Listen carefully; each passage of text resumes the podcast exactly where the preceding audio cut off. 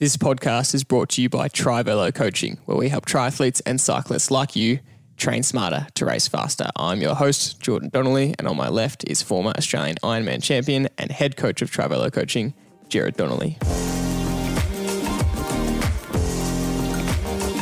Today's podcast episode, we have running enthusiast and running shoe specialist Mitch Lorcan. Mitch Lorcan works at the Running Company. It's a company that has multiple stores around Australia and they specialize in helping athletes find the right shoe. And they're really dedicated to making sure that athletes uh, go through the entire experience of figuring out what their current running experience is like, what their current gait is, what their current biomechanics are doing, what their injury history is, and much more to help them find the right shoe that is uh, a whole range of things that is uh, safe for them to run in, that will help them with their performance, uh, that they can train in um, and make sure that they get the most out of without injuring themselves. And there's a whole lot to that. And if anyone's ever been to a store to try on some running shoes, you'll know that there's a whole bunch of brands, there's a whole bunch of types of shoes. And for most of us, we don't even know where to start. We've either had the experience of uh, just p- picking what we've picked before, running in the same type of shoe our whole life, uh, picking a show, shoe because it looks good or the color because you, have got no other factors to go off, picking a shoe that maybe feels okay, uh, you don't know whether that feeling is actually good or not, uh, a whole range of things. And there's a real lack of knowledge out there about how to actually pick the right shoe for you. So that's everything we're going to talk about in this episode. And Dad, we loved it because it's uh, questions we're always asking. We're always looking for more research behind uh, what's actually the best shoe for people. And um, Mitch comes from a place of uh, and this is how he puts it in his own words is we have just seen thousands and thousands of people come through the store. So we have a really good eye for what actually works and what doesn't because there isn't as much quantity of data around shoe performance. And so we really love that perspective and we love the insights that mitch gave. Yeah, exactly, Jordan. One of the things that I was really intrigued was um, the fact that every single person is suited to a particular style of shoe. And one of the things we want to you know, ram home to everybody we coach is you can only race well if you get to the starting line. And if you've got a shoe that's going to create injury um, and you don't get to the starting line, it's going to be a very uh, disappointing uh, period of of, uh, of your athletic performance. So starting with the right shoes that fit you. Um, it doesn't matter what the brand is, and it's good to have an unbiased opinion from someone um, who's just going to give you the right advice and what is suitable to you and what's going to get you to the start line without uh, creating an injury stress that's uh, going to be, uh, you know, in, a disappointing result. So I really loved it from that point of view. Uh, really honing in on that, uh, you know, people have individual needs, and, and certain shoes will provide that for you. Um, just getting to know what your needs are first, and then giving you the right shoe that should get you to train properly and be injury free and get to race the way you want to on race day. Absolutely. So, without further ado, here is the episode. Mitch Lorcan, welcome to the Trivelo podcast. Thanks for uh, joining us here. Thanks, guys. Good to see you both. Um, first question we want to ask is what does running mean to you? Um, it's it's definitely changed over the years from when I was a kid. I was um, big into cross country at primary school, high school, um, not necessarily by choice either. I used to go over to the start of the cross country race just to get out of a couple of um, periods of class. And then, and I would go in full uniform with Clark's 24 7s on, no running gear. And then as soon as the gun would go, I would kind of go into a, you know, primal like state um, and, and bury myself. Um, and afterwards, often wonder why the hell, like, why it kept happening and why I was getting so caught up in it. And then uh, got dragged along to a couple of cross country meets on weekends by my parents. Used to throw up. Used to hate the car ride there.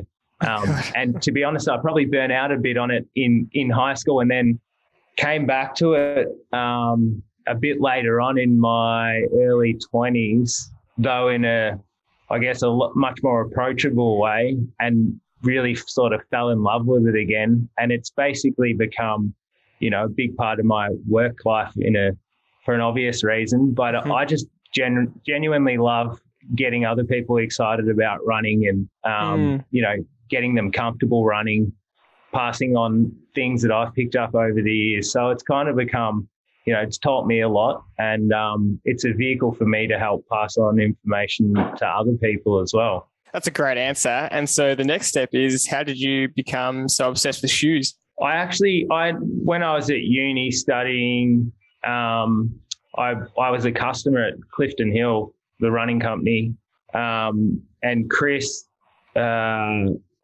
served me at the time, and I remember being fascinated with how detailed everything was. Um, and I'd say my brain sort of works in sort of fairly analytical way. Like I would attach myself to things that have an, I guess, an analytical or processes based or systematic approach to things, which is why I like, you know, the training side of it too. Like just everything fits together in a neat way to create an outcome. Um, and so when I left the shop, I sort of said, "Oh, this might be a good job while I'm at, you know, uni. Anyway, I finished my course, and then after I finished uni, I actually was kind of had realised that it was probably a lot more exciting and interesting than what my course was going to let me do. So I ended up working there, and then as things evolved and I got more experience, I eventually um, ended up going out on my own and opening Albert Park, which is where we are today. Um, but yeah, just through, I guess, like loving loving the work and loving how um yeah how much we could like once I realized how important shoes were as a I guess a training tool and given how much time spending people spend in them um I realized how like much of a influence it could have and how many how well you could use them to kind of encourage certain things or offload others. Um, and that really drew me in um, and yeah.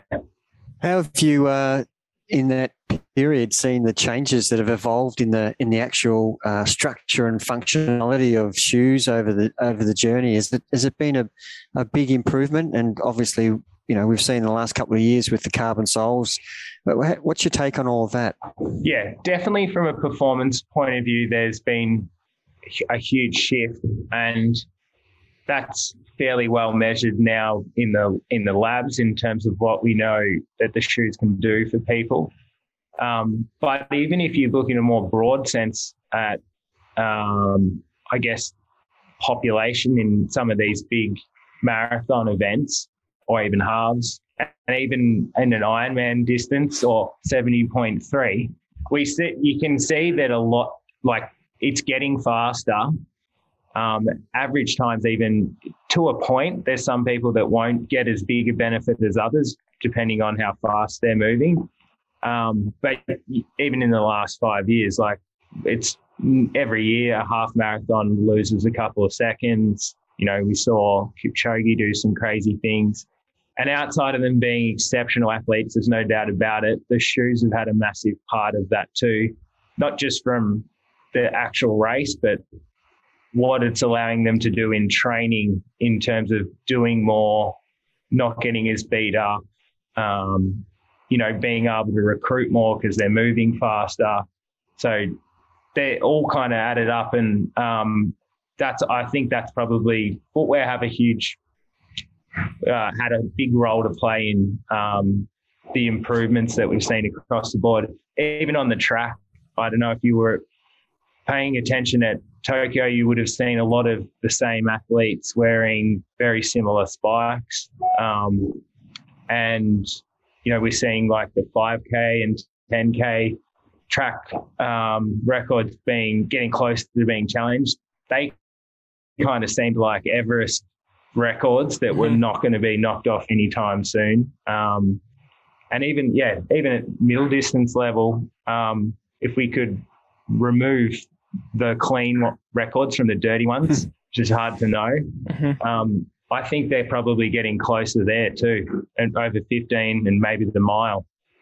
Um, but yeah. I'd, I'd love to. Uh, we, we will get into the performance shoes a lot more later in the conversation. Uh, but from a more, more big picture point of view, um, I guess thinking from that perspective, how important are, are shoes for people? And you said before, you realize they're such an important uh, uh, tool to get right. Yet for most of us, uh, we kind of just wear the same shoes that we've worn all our life, or we don't. We just kind of pick one because the selection's so big, you don't know what's right or not. Um, how important yeah. is it to get this right?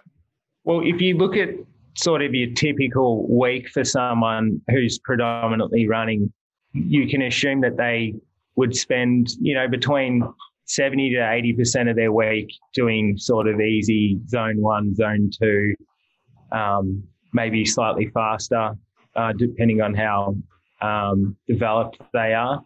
In a shoe that you we would consider sort of your mileage shoe, which they're the, that's the shoe that you really need to have um, safe in the sense that you're going to spend most of your time in it. So if you have something slightly off, and we look at the repetitive stress of running, you know, say um, 170 steps per minute, um, it doesn't take long to see why that repetitive ish well, stress could be causing a you know a tissue stress to break down or mm. develop into something more sinister. So the way that we would look at footwear for most people is we're trying to make a conservative choice where they're ending up in something that suits their mechanics firstly, but also potentially avoids anything that we pick up um, that they might be prone to. So say someone has a limited range of motion through one of their ankle joints because they had a history of um, you know tib and fib fracture from football or something we wouldn't be looking at shoes that are, um, you know, with a lower pitch. Would be trying to offload that um, because if the foot doesn't have motion through the ankle joint, um, it'll find it elsewhere, which sometimes means tracking in or out, um, and that can change things above the foot too. So, I, when I say conservative, I don't mean um, anything other than trying to make a choice where that person's going to spend most of their week not causing tissue stress from a shoe. And I guess you were an interesting case of that to um, use you, but also really common because we see overwhelmingly, I'd say most of the issues we would see is people with neutral mechanics, which I'll get into in a sec what that actually means, uh, running in shoes that are structured. And they're basically a mismatch. You're working against the shoe, and the shoe, although it sounds good on paper in that it's more supportive, um, is actually causing tissue stress because it's not allowing you to shift weight in a in a natural and safe way. And a lot of the time, we'll see um, the person being loaded to the outside edge of their foot, and we're not getting weight through the big toe. You know, much in the same way with a cycling cleat, you want um, that first MPJ to be lined up right with that big toe because it's big for a reason. It does a lot of work and it's powerful. The same thing applies with a running gait. You don't want to shift weight away from that big toe. But there are instances where we do need to try and limit how much range of motion the big toe goes through. So yeah, the different. I guess we look at them as tools in a way, nearly to mm-hmm. try and um, encourage some things sometimes, and then discourage them others let's let's dive into that. Let's talk about some of the uh, the poor assumptions or biases that people have and the mismatches that you see, and and um, yeah, explain that kind of that neutral uh, that neutral gait compared to a non-neutral gait. Yeah, so a neutral shoe, um, a neutral is basically a, a balanced platform. So this is probably one of the shoes that we use um, the most only in that a lot of people actually just really love the feel of this shoe. For the people um, who are um, just listening on audio and not watching, what shoe is that? This is a Brooks Ghost. So, you know, I'd say Brooks are probably the most overlooked brand, brand in running. There's nothing glamorous about this shoe. I mean, it's not as exciting as a, a Vaporfly and Alphafly, but it doesn't need to be because this is exactly what what I was talking about before. This is a workhorse. It's really stable. If you look at it from the top, you can see that medial edge is nice and flared. It's filled in through the midfoot. So you get a nice contact area uh, through those areas where people tend to shift weight if they're a little less stable. Um, underneath, there's no sort of huge flex groove. So the shoe's relatively stiff. Um, and one of the things that you don't want to see shoes doing is bending under the rear foot because your foot's not articulated there either. So we don't, oh, at the ankle joint it is, but we don't want to see the shoe flexing under there because it can kind of cause a sudden moment loading as well when you're hitting the ground because you get this uh, sort of tweaked compression, Mm-hmm. particularly as people get fatigued, Mhm. and that can cause stuff through plantar, soleus, calf, Achilles, getting overworked. Is there a Um, shoe that does that specifically? That I mean, you probably don't well, want to run on shoe, but soft under the rear foot. Um, so uh, you see it a fair bit with, um, I'd say, people getting into super shoes and then doing too much easy mileage.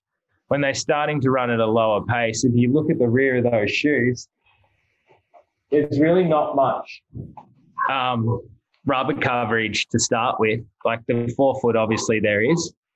Um, and so if you're coming through flat, you, you're going to just turn this back half of the shoe to mush pretty quickly. I mean, if I can compress it in my hand, you can imagine what three to four times your body weight does.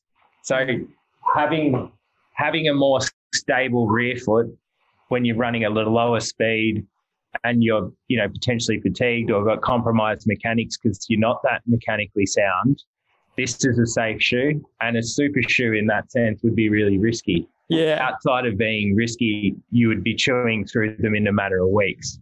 when they're 380 bucks, it's not what you want to be doing. And it's, uh, we, we were talking about um, the fact that, you know, you see a lot of people just casually walking around in, in super shoes because they, they might just go to the shop and decide that, oh, this is Nike's top shoe. It must be the best shoe, not knowing that it is designed for high speed performance. And like you're saying, if you're, if you're too slow on it walking or jogging, then it just completely defeats the purpose of the shoe.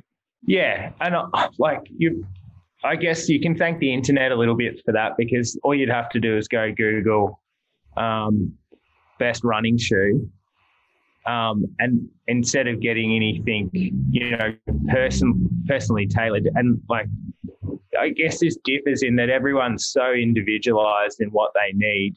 There's not a one size fits all approach, even in a super shoe sense. Like not everyone is going to get the same percentage improvement in the vapor and alpha um, as as some other athlete will, um, and that'll depend on your size, your mechanics, how fast you're moving, all of those sort of things. So when often people come in and say, "What's the best shoe?" Uh, it's a how long is a piece of string question, and have you got time to go through this now and let's figure it out because we need to do a little bit of work to to find um, what's going to work for people.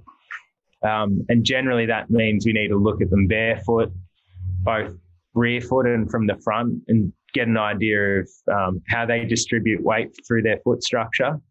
And I guess a common misconception as well around that is a lot of people will walk in and tell us that they they pronate or they overpronate, which is just like saying, um, I don't know, some, a really obvious movement with the foot. Say I blink often, you know, because you need to to lubricate your eyes, and just in the same way you need to shift weight immediately to absorb shock. People do have different amounts that they pronate, but historically negative thing and being the root cause of a lot of um, running related injuries. But we sort of more look at whether there's where the weight is being distributed through that movement and whether there's likely to be a tissue stress in each case um, because of their movement. And some people that'll be a fractional movement. For others, that'll be, you know, their ankle bone can nearly hit the ground.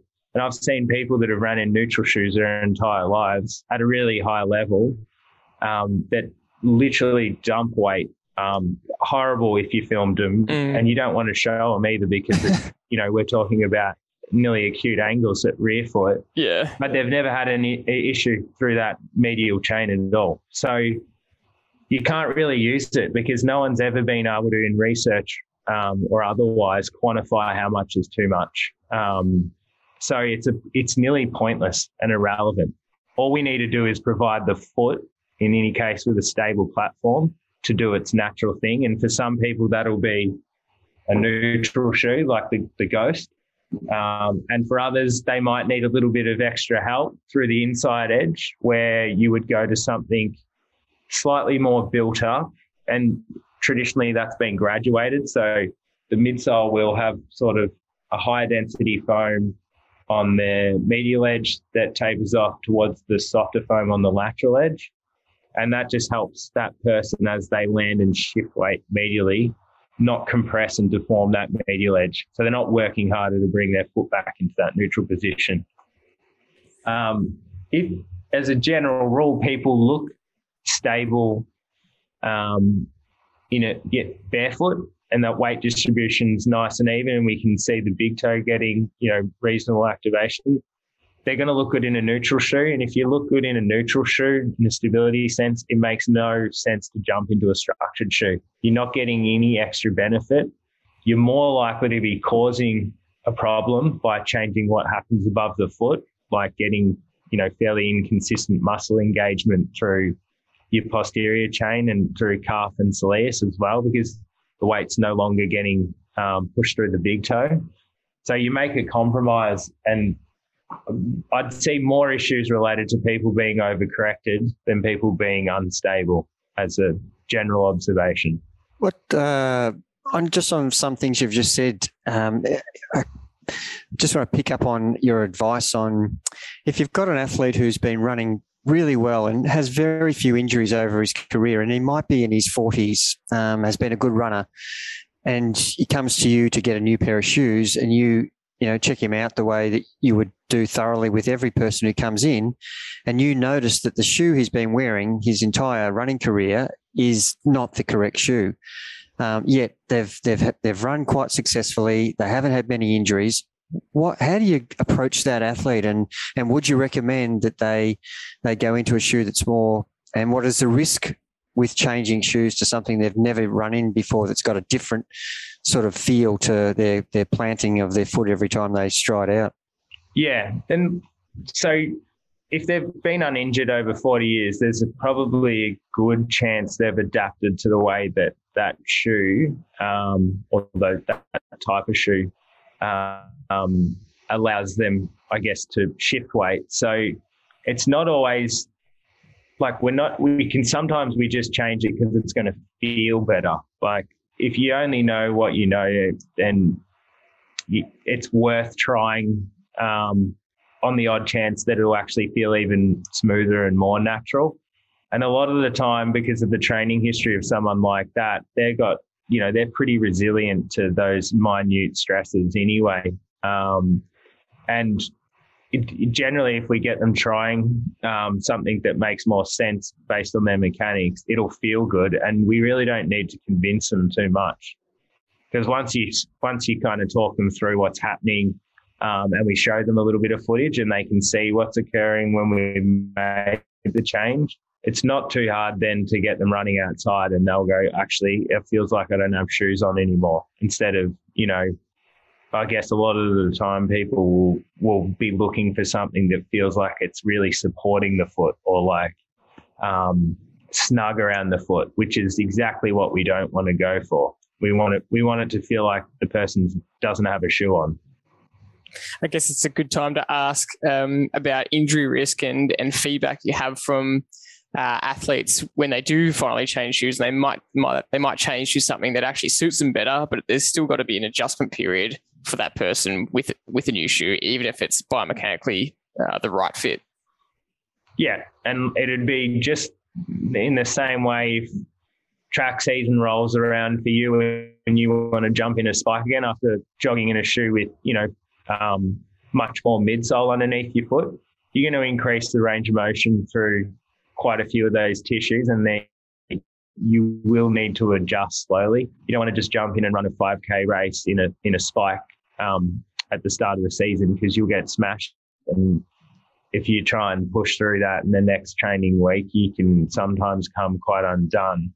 So we can talk people through that, but most of the time we're not going to make decisions for changing shoes that are risky because it's the, the opposite of what we do. We want to reduce stress. Um, but sometimes that means another tissue might go through a slightly bigger range of motion or work slightly harder, but it's a healthy thing. We, it should be doing more than it has been. um, and it gives another tissue that's um, been doing too much a chance to calm down and mm. we hmm. get, you know, restorative function of the foot again.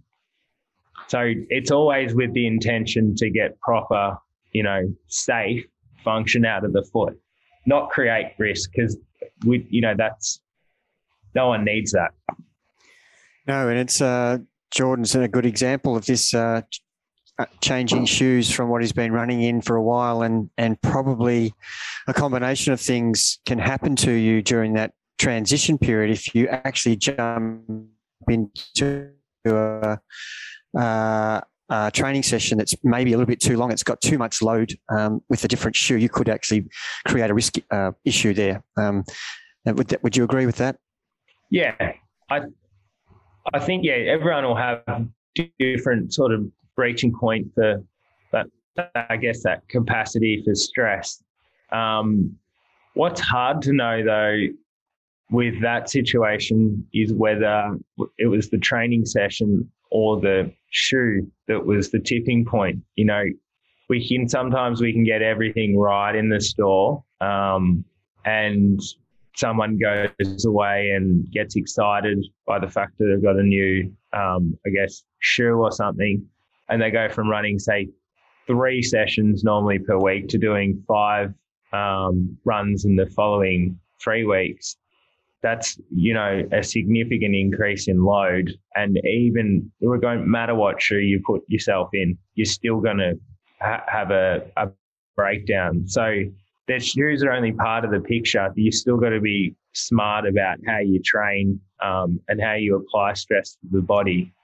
Um, but yeah, I guess we wouldn't advise someone to say swap a shoe and then go out and do a key race simulation that weekend, having never done a couple of faster sessions in it, because that you know the conservative thing to do would there would be at least get an idea first of how you're going to pull up in it, um, especially moving closer to a race and get a feel for it. A lot of the newer stuff, the more performance based stuff, there's an element of having to learn the feel of the shoe and how to run in it, nearly like a tennis racket having a sweet spot. Um, and so you want to do that as a bare minimum, but also to see how your body responds to the change and whether you're going to need more of a period to kind of um, I guess, adjust to it. Is there much difference? Sorry, George. Um, is there much difference between you training in your everyday, uh, you know, workhorse shoe like the Brooks Ghost that you've uh, recommended, and then jumping into, you know, a, a fast set of, uh, you know, road, road racing shoes um, with with the carbon sole? Um, is there is there going to be a big contrast in the feel to that?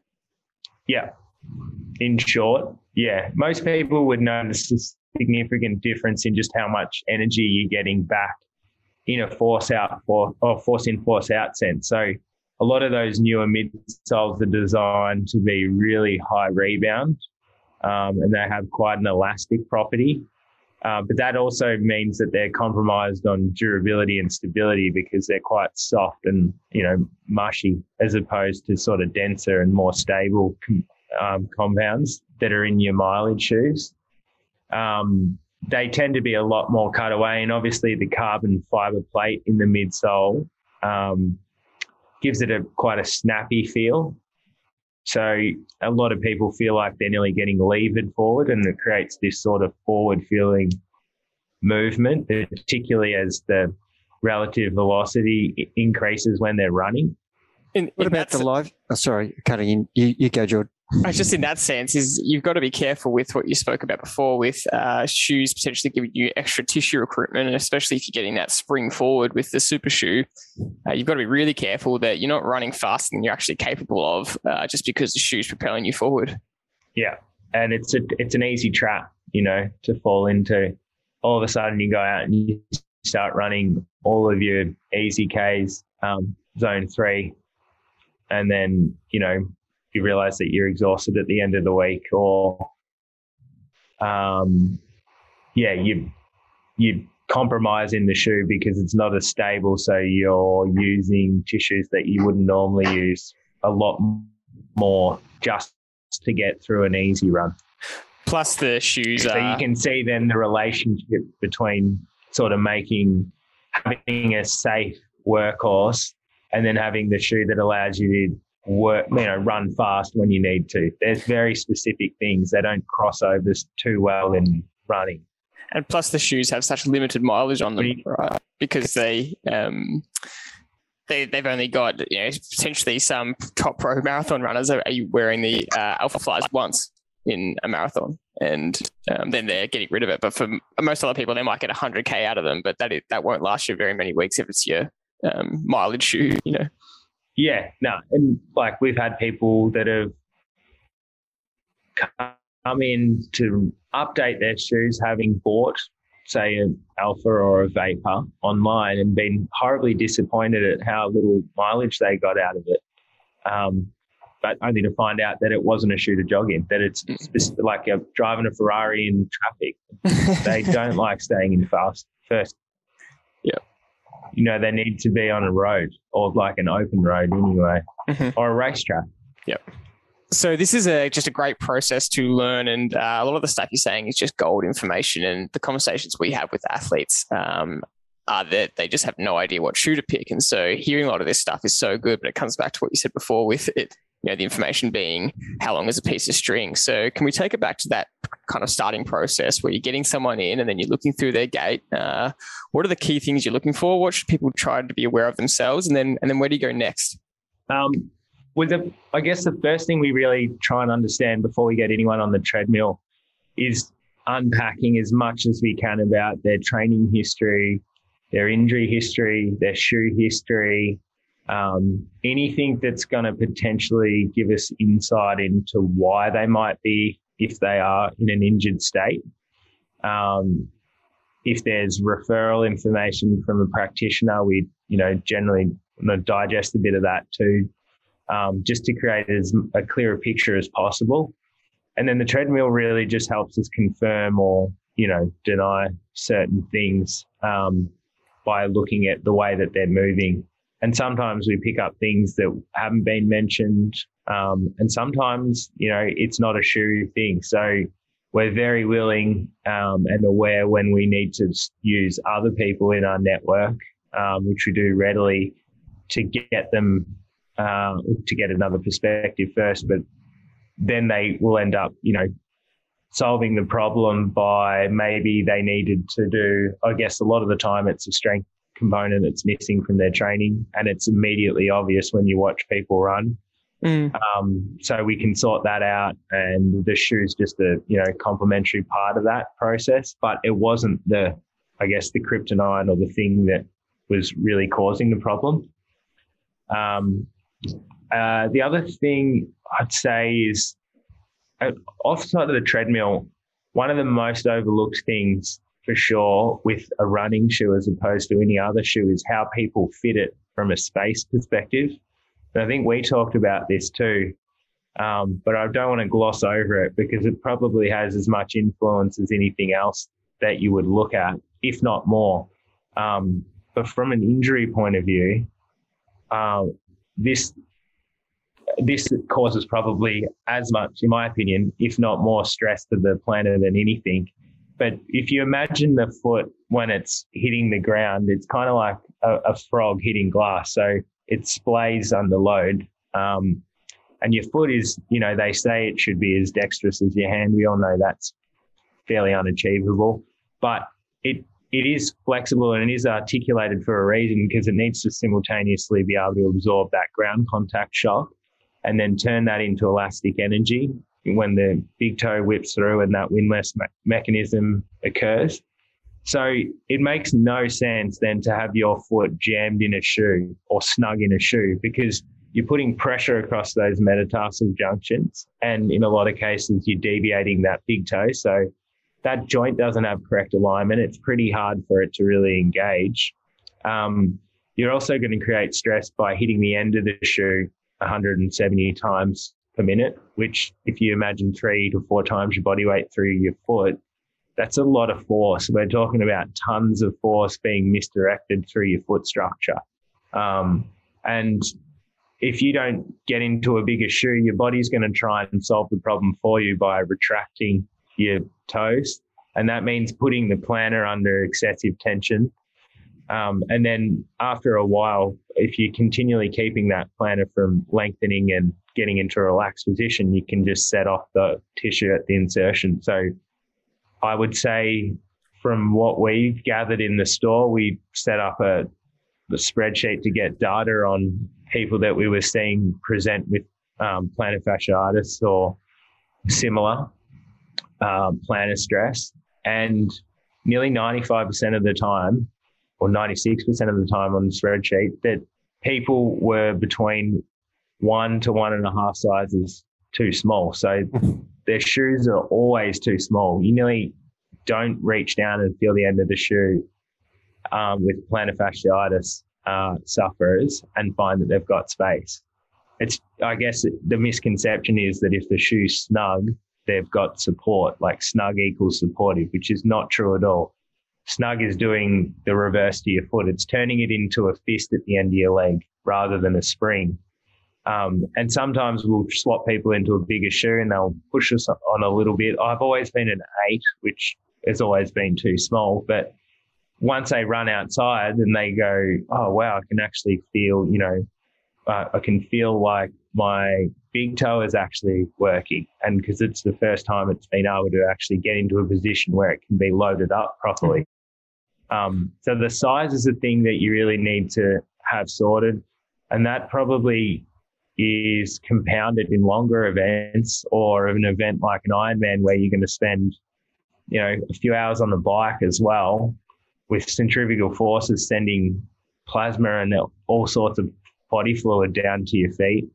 And then you're putting it into a shoe and then running, you know, a marathon. If you don't have the correct fitting shoe, at a bare minimum, you're going to damage your toenails. Um, And before, I know a lot of people see it as a badge of honor, but if you're dropping toenails, there's something wrong. Your shoes don't fit. It's not a normal part of running. It's there's a, a there's a mechanical reason for why there's stress being applied at the end of the at the toes. So if you allow a little bit more space, and that doesn't mean getting you know sloppy or having like you know four different pairs of shoes that are a size bigger each time just getting the correct fit across the foot. And a lot of the time that'll mean going to another width rather than going up too many sizes to get the width because that's not the correct way to really get the true fit. Mm-hmm. But yeah, there's a real method to making sure the shoe fits properly. And that's a big part of, I guess, what we do. It's simple, but it's often overlooked. And you guys are going one to one and a half sizes bigger than the person's shoe size. If they're normally wearing a nine, you'll put them in in 10 and 10 and a halves. Yeah. So, well, and it's not a hard and fast rule because it'll depend a lot on the size of the person and then how much force they're going through or is going through their foot. Sorry. So if someone comes in and they're, you know, six foot four and they've got a size 13 foot to the end of their toe, they've got a lot more force going through their foot and their foot is going to splay a lot more. So you generally leave a little bit more space. Um, for a smaller foot, not going to need to expand as much. There's less force, less smaller foot structure, um, and also smaller longitudinal arch too. So it depends a little bit on the foot shape for some people because if you measure from the heel to the first MPJ on some people, um, the ratio is longer than relative to the overall foot. So you would take a bigger size because when they hit the ground, they're going to actually lengthen further than someone with a more cavus foot type, where the foot's, I guess, high arched and rigid. They don't have a lot of articulation through their foot, so they're not going to lengthen as much uh, during their running cycle. So they don't need as big a shoe. Yeah. But that's only something that you kind of get to know from just looking at lots and lots and lots of bare feet and watch, watching a lot of people run. Um, but if sometimes I measure people and they stand up and they, they're even just standing there uh, with body weight going through their feet, they lengthen a size and they're already on the end again. So mm. naturally, you need to allow more space for when the running occurs. So at this point, uh, you kind of got their gait, you're getting the sizing right how do you then even start with a brand? Because I know that you showed the Brooks Ghost before, and uh, that's a, a, bit of a go-to shoe potentially. But um, where do you even start with brands? And um, and once you pick a brand, what type? Or I mean, talk us through that. Yeah, well, the Ghost we don't bring out like for everyone. It, it it's a, I use it as a good stable neutral example because I think they really nailed um, what a training shoe needs in all its parts stable, fits well, um, feels good to a lot of people. But it'll depend on what we're seeing. So, like, if your foot's, you know, you've got a wider um, toe splay, we'll be looking at brands that tend to offer a more open toe box um, or more space across the toe box. Which if, are? Uh, well, most of them do them. It depends on the shape of the foot. So, like, all the brands will do a, a wider fit within reason. Nike in Australia don't bring in a lot of width options. It's pretty much a unisex last, which is slightly wider for women and narrower for men. But uh, a lot of the other brands will do widths. Um, and then it just depends on the shape. I wish I could kind of break down that a little bit more, but it's very much a subconscious thing that, you know, you scan their foot with your um, eyes, I guess, and kind of already know what I'm going to go grab and a couple options that are going to work well, and then some more, I guess, anomalies that could potentially feel good if what I think I could see um, is actually occurring. And then it's we really just need to get them running. So we take them outside, or um, in cases where they're slightly more mobile through their foot, and we need to look at the stability a little bit more closely. We'll get them up on the treadmill in each shoe first to make sure they're coming to the balanced position. Um, and then we'll work through the shoes outside.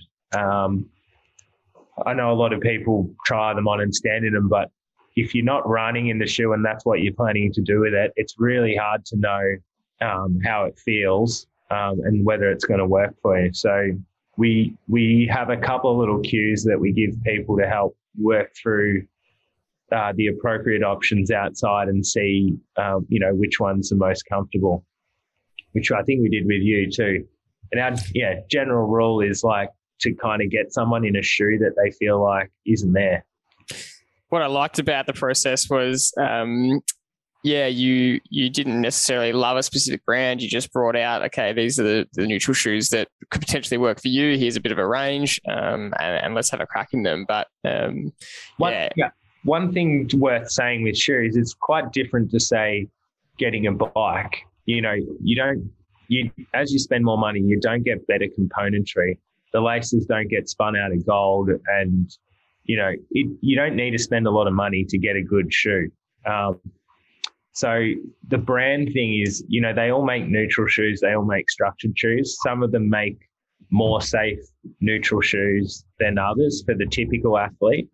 So it'll depend a lot on what we've picked up. You know, if you're a more efficient runner with sound mechanics, we can probably play around the edges a little bit more with, you know, shoe options.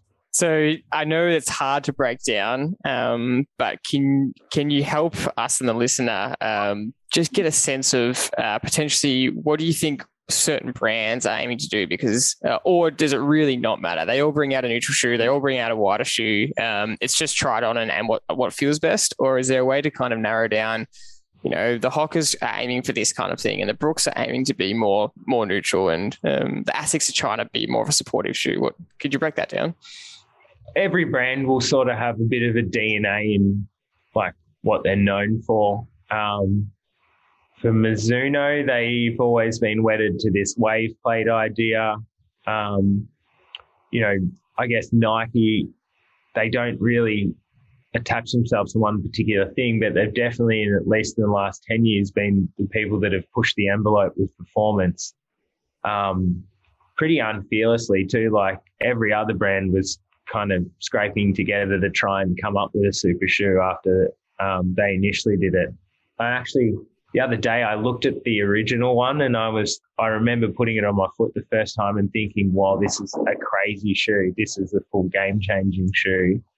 Um, and then I looked at it in comparison to today's super shoes, and it's like it's not that cushioned and um, it looks quite thin. But when mm. I saw mm. it back then, I was like, it looks like a moon shoe. Mm. I've never seen anything like it. So it really has progressed quite quickly. Um, like it's allowed other brands, like if you have a DNA that is particular, it allows you to kind of find a crack in an industry that's got a lot of long term players. Like I think the second youngest brand that we stock is probably Nike.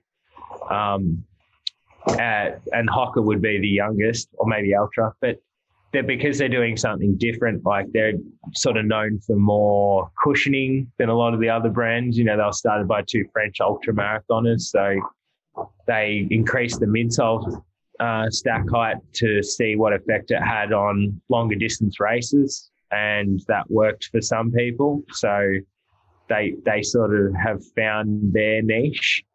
Um, and they're a little bit more geared towards providing, you know, a highly cushioned platform at a low weight in a lot of their models. Um, Brooks aren't trying to reinvent the wheel, and they they make really safe shoes, which is why I personally like them because I I don't need to reinvent the wheel with every person that comes in. I I want to get them moving safely, and most of the time, yeah, that's you know, it, it is a ghost for a lot of rec level athletes, or you know, a glycerin or equivalent.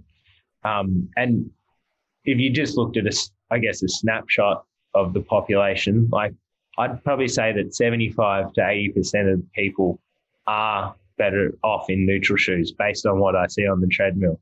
Mm. But if you look at the sales breakdown um, across the country, it's probably more flipped, and somewhere like 75 to 80% of people are wearing structured shoes, Mm. which tells you one thing that too many people are wearing the wrong um, type of shoe. Um, yeah, category wise, anyway. If you found um, that the older athlete are, are suited to a particular brand that you would direct them to, as compared to the younger athlete who might have a, um, uh, you know, be, might be running? Let's just give pacing. If someone's able to run, you know, 230, 240 per kilometre pace, three minute K pace to 330, and all the way up to five minute, six minute K paces. Are you directing people to a particular shoe, obviously based on their running gait and planting, but in terms of the speed that they run at? No. In short answer is no. Um, what like there's a point, I guess, for from a performance point of view where if you're running, you know, as you said, 240, 250 pace, you're going to probably be better off using a super shoe as opposed to a, you know, a Hoka Bondi, because that's probably going to get in the way of how well you move. But that because you, that's not really a, a typical training pace where they're going to spend 80% of their week, we wouldn't use pace too much to dictate the type of shoe we're going for outside of them needing something that's specific for racing. So when people come in and they tell you their pace, it's kind of irrelevant in a way because it doesn't probably dictate too much in how we're going to look at stability through the foot.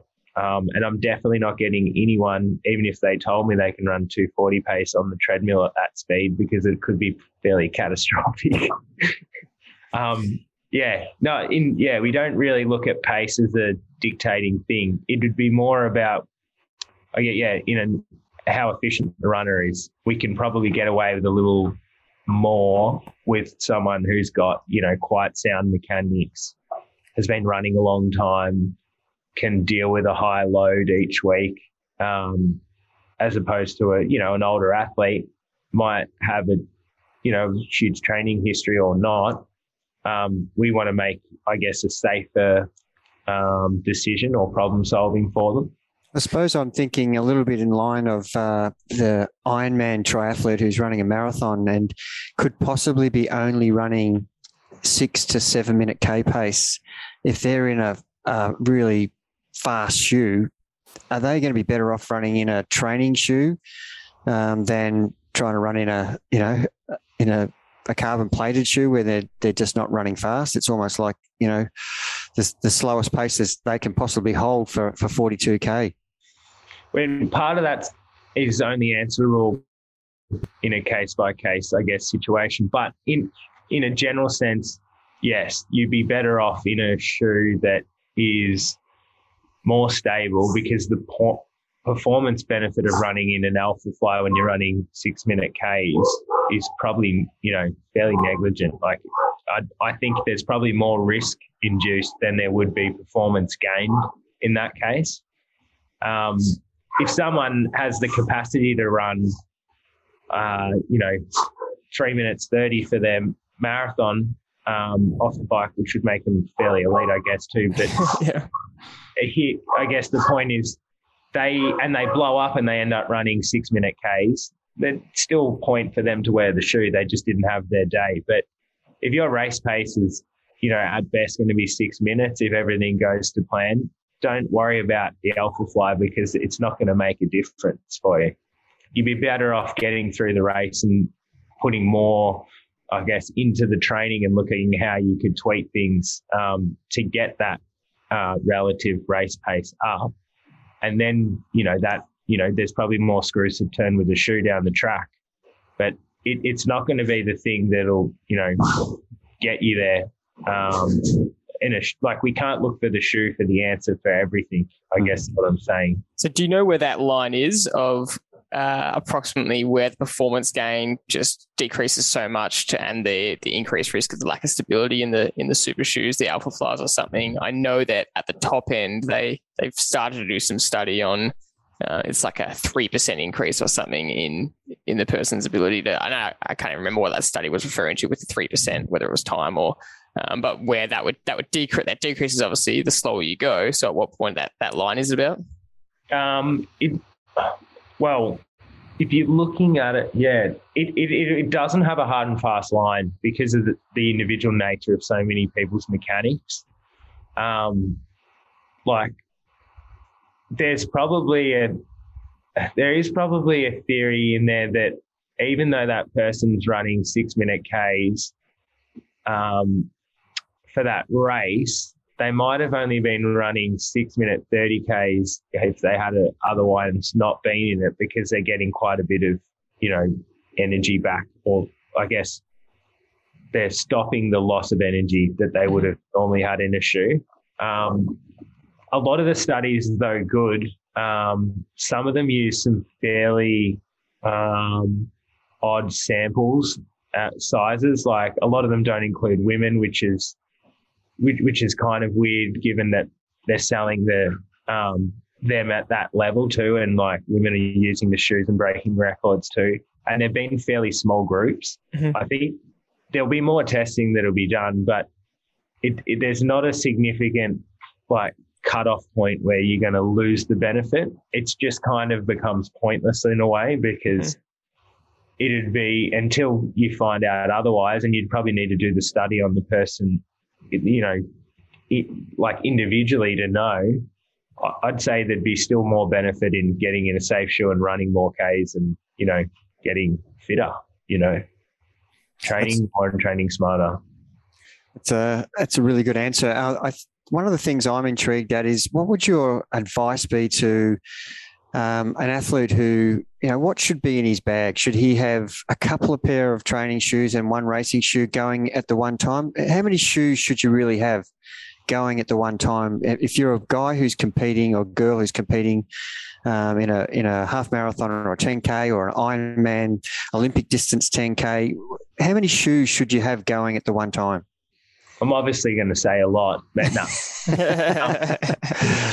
no, um, I, I think kind of the I look at it from consecutive days running a lot of the time because if you were say like for a arbitrary number running 30 k's a week, which would probably be a fairly average distance for people that we'd see come through.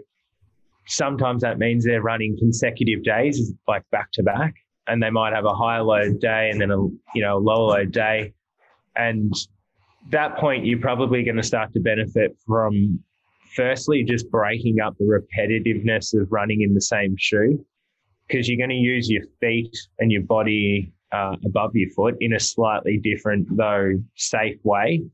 And given what we know about running related injuries and the repetitive stress of them, um, anything that we can do to regulate repetitive stress is going to be a healthy thing, just in the same way that, like, you know, running on different surfaces can help regulate that too. So multiple shoes, if you're invested in your sport, is always a good idea as long as they're safe. Um, that doesn't mean four different Alpha Fly colorways each day of the week. It means, you know, maybe one day you're running in a slightly higher stack shoe and then you're running in a slightly lower stack shoe um, or something slightly more flexible, um, just to sort of break it up a little bit. Um, from a performance point of view, if you, um, you know, I guess like if you were someone who did a day a week where you went down to the track and did some fast 200s um, and you were invested enough to buy a spike, it, it's, it makes sense to put the spike on um, and do the fast 200s a lot of the time if you can get away with it because you're going to be for the sense of the workout anyway trying to recruit as many fast twitch fibers as possible. So if the shoe is going to allow you to go faster and recruit more fast twitch there's more sense to doing that for the workout with the outcome that we want. Um, and i guess the same way with a mileage shoe um, you put it on and it lets you go run for two hours, um, which is the, you know, we want to build some aerobic capacity. Um, and you had a choice between that and another shoe, which is a little bit thin, and you start to get sore through your calves and plantar when you run too far in it. The obvious sense is to have the shoe that lets you go long and protects you. Mm-hmm. So there is always going to be merit to having multiple shoes depending on what you're doing. And that includes potentially a race day shoe. You know, picking race a shoe. shoe. Yeah, for sure. If and that again, if it's your first, you know, sprint distance try, um, and you just want to give it a go and see how you feel, it's probably not too necessary to go and get a racing shoe. You you could potentially love it, but I I think it's more important again to have that training shoe dialed in. And then as you sort of get more into it, you will find that you need, you know, a different you'll you'll prefer a different shoe even for different things depending on what you're trying to achieve. Some unbelievable information you've given us, Mitch. Uh, I guess a couple of questions to finish off. Uh, what what do you want the listeners to know about shoes? Is there any more misconceptions we haven't covered, or just information that you want to get across that you feel is really important for people to know? Um, I would say if you're not time poor, it's always worth going through the options because they change all the time. Um, and just because one shoe worked for you at one point, it doesn't mean the current version of it will. Because um, even though it looks the same and it carries the same name, that some odd things happen with what they do with the shoe. They might decide to make it softer. They might decide to make it more cushioned um, and off the shelf buying without sort of trying and getting a feel for it first. It's a bit risky. Mm-hmm. Um, so if you can get into a run specialty store and go through the process properly, um, you know you're going to end up in something that makes sense mechanically, and you'll go through the options and you'll end up in something every time that feels comfortable too. So I would always just, I, I would always just put the time aside to go try it. Um, like you would test ride a bike, you you got to get on it to kind of get a feel for it. It's uh, as most important. I was talking to my other son Matt the other day about a mattress that he was sleeping on, and you spend, you know, how many hours a day on that bed? You want to you want to make sure you've got the one that suits you. And same with running. You, are going to spend, uh, you know, your passion is running. You want to make sure that you're you're putting the shoe on that's going to enable you to stay injury free. And that's one of the messages that I'm sure you you must see when people come in. I've had this shoe. I've been injured. You know, and they're just running in the wrong shoe. Um, yeah, I guess it's like analogous with how much money and time people would invest in a bike fit. You know, we do it for performance and we do it also to prevent injury and overuse. It's the same thing when you're looking at shoes, although they, you know, they cost a lot less, so people tend to skim over them. But um, it has just as big an influence, and a lot of the time you're spending as much time in the shoe, so you want to have it right. Last question, uh, and this could be a tough one for you to answer, but I want you to give us your personal favorite, favorite just mileage trainer shoe, your favorite kind of maybe more high intensity training shoe and your favorite race shoe. And before you answer, I must caveat that this, I want your answer here for the listener. Uh, this doesn't mean go out and buy this shoe. Uh, I'm just interested to see what, what you come up with because you see so many shoes, you know them all so well. But this, I can imagine that uh, whatever you say, a whole bunch of people go out and just buy that straight away. That's not what we're saying. Um, I'm going at the expense of um, sounding biased here because a few of the shoes that I'm going to pick up are from the same brand. yeah, that's what I'm interested in. Um, I bought a couple. Actually, yeah, I'd, I'd say I'm lying. I'd be splitting hairs if I said I had a favorite between this and this for, um, I guess, anything up to a marathon. Um, what are they? What do you What do you got in your hands? I've got a Vaporfly in in one hand, and this is an RC Elite, which is New Balance's, I guess, equivalent. Um, this is probably a slightly more durable shoe than the Vaporfly, which is why I also like it. You can go down and do, you know, warm up in it. Even it feels good to run a little bit slower than I'd say this does, that the Vaporfly does. Um, and then do you know K reps or you know a threshold or something like that it feels light and snappy. Um, this would be my preference if I was racing, though. I just it has a slightly more lively feel. Mm-hmm. Um, on some of the longer runs where I've needed to do a portion of it at a, like a race pace simulation, I've used the Alpha because you're out there for you know two hours plus sometimes. Um, there's a little bit more shoe underfoot. I just find I don't get as beat up. Um, so I like that for the longer duration workouts. Um, I don't. Oh, actually, yeah, I do. A sec. I have to wiggle some stuff around here. You're right.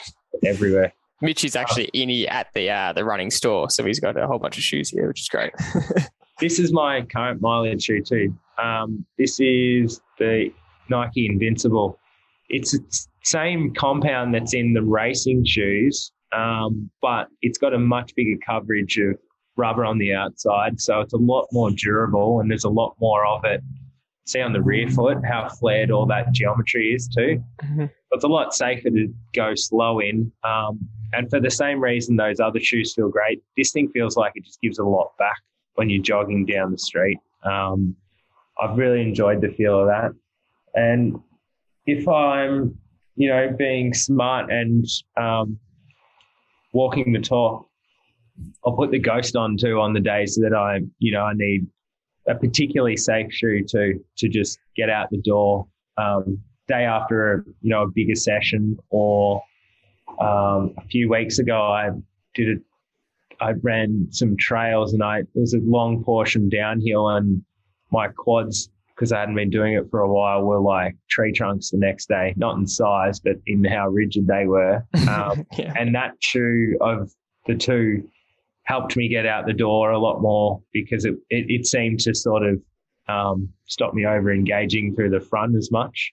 And yeah, so I, I mix it up. I mean, I've got the benefit of being able to try a lot of shoes too. Yeah. I tend to cycle through them and find things that work at the, at, um, now, and then you know that changes too. And that um, that we did touch on the fact that uh, you know on those slower days, those easy days, or even we'd call them recovery days, there is that benefit of choosing a safer, potentially heavier shoe just to force you to slow down. Because if you jump in a lighter shoe that feels amazing, you start creeping up in pace, and suddenly you're doing the wrong session. Yeah, the allure of high intensity training, and it can also be influenced by how your shoes feel too. It's you know, big yeah, specific shoes for specific things, you know, depending on the outcome we want. It's a big pet peeve of Dad's is uh, athletes telling him that they they couldn't slow down in the in the in the recovery runs. Uh, and I guess, Dad, your advice would be put some bricks on your feet. I mean, that's right. Yeah. yeah. Um, and uh, your mileage shoe is not going to be much help to you if all you do is go out the door and hammer down the street. And you know, you, you're going to end up in a heap pretty quickly. Yeah. The answer to that is always uh, turn around the corner and go up the next hill. That'll slow you down every time. So. yeah. yeah. Yeah. Now, Mitch, thank you so much for joining us. That was a whole bunch of great information. Uh, we really appreciate you coming on. And um, yeah, thanks for giving us some shoe knowledge, which is definitely needed in the athlete world. And I, have said to you a few times now, it's just, there's just such a lack of information out there, which is why we wanted to get you on. So thank you so much for joining us. You're most welcome, guys. Good chatting with you. Thanks, Mitch.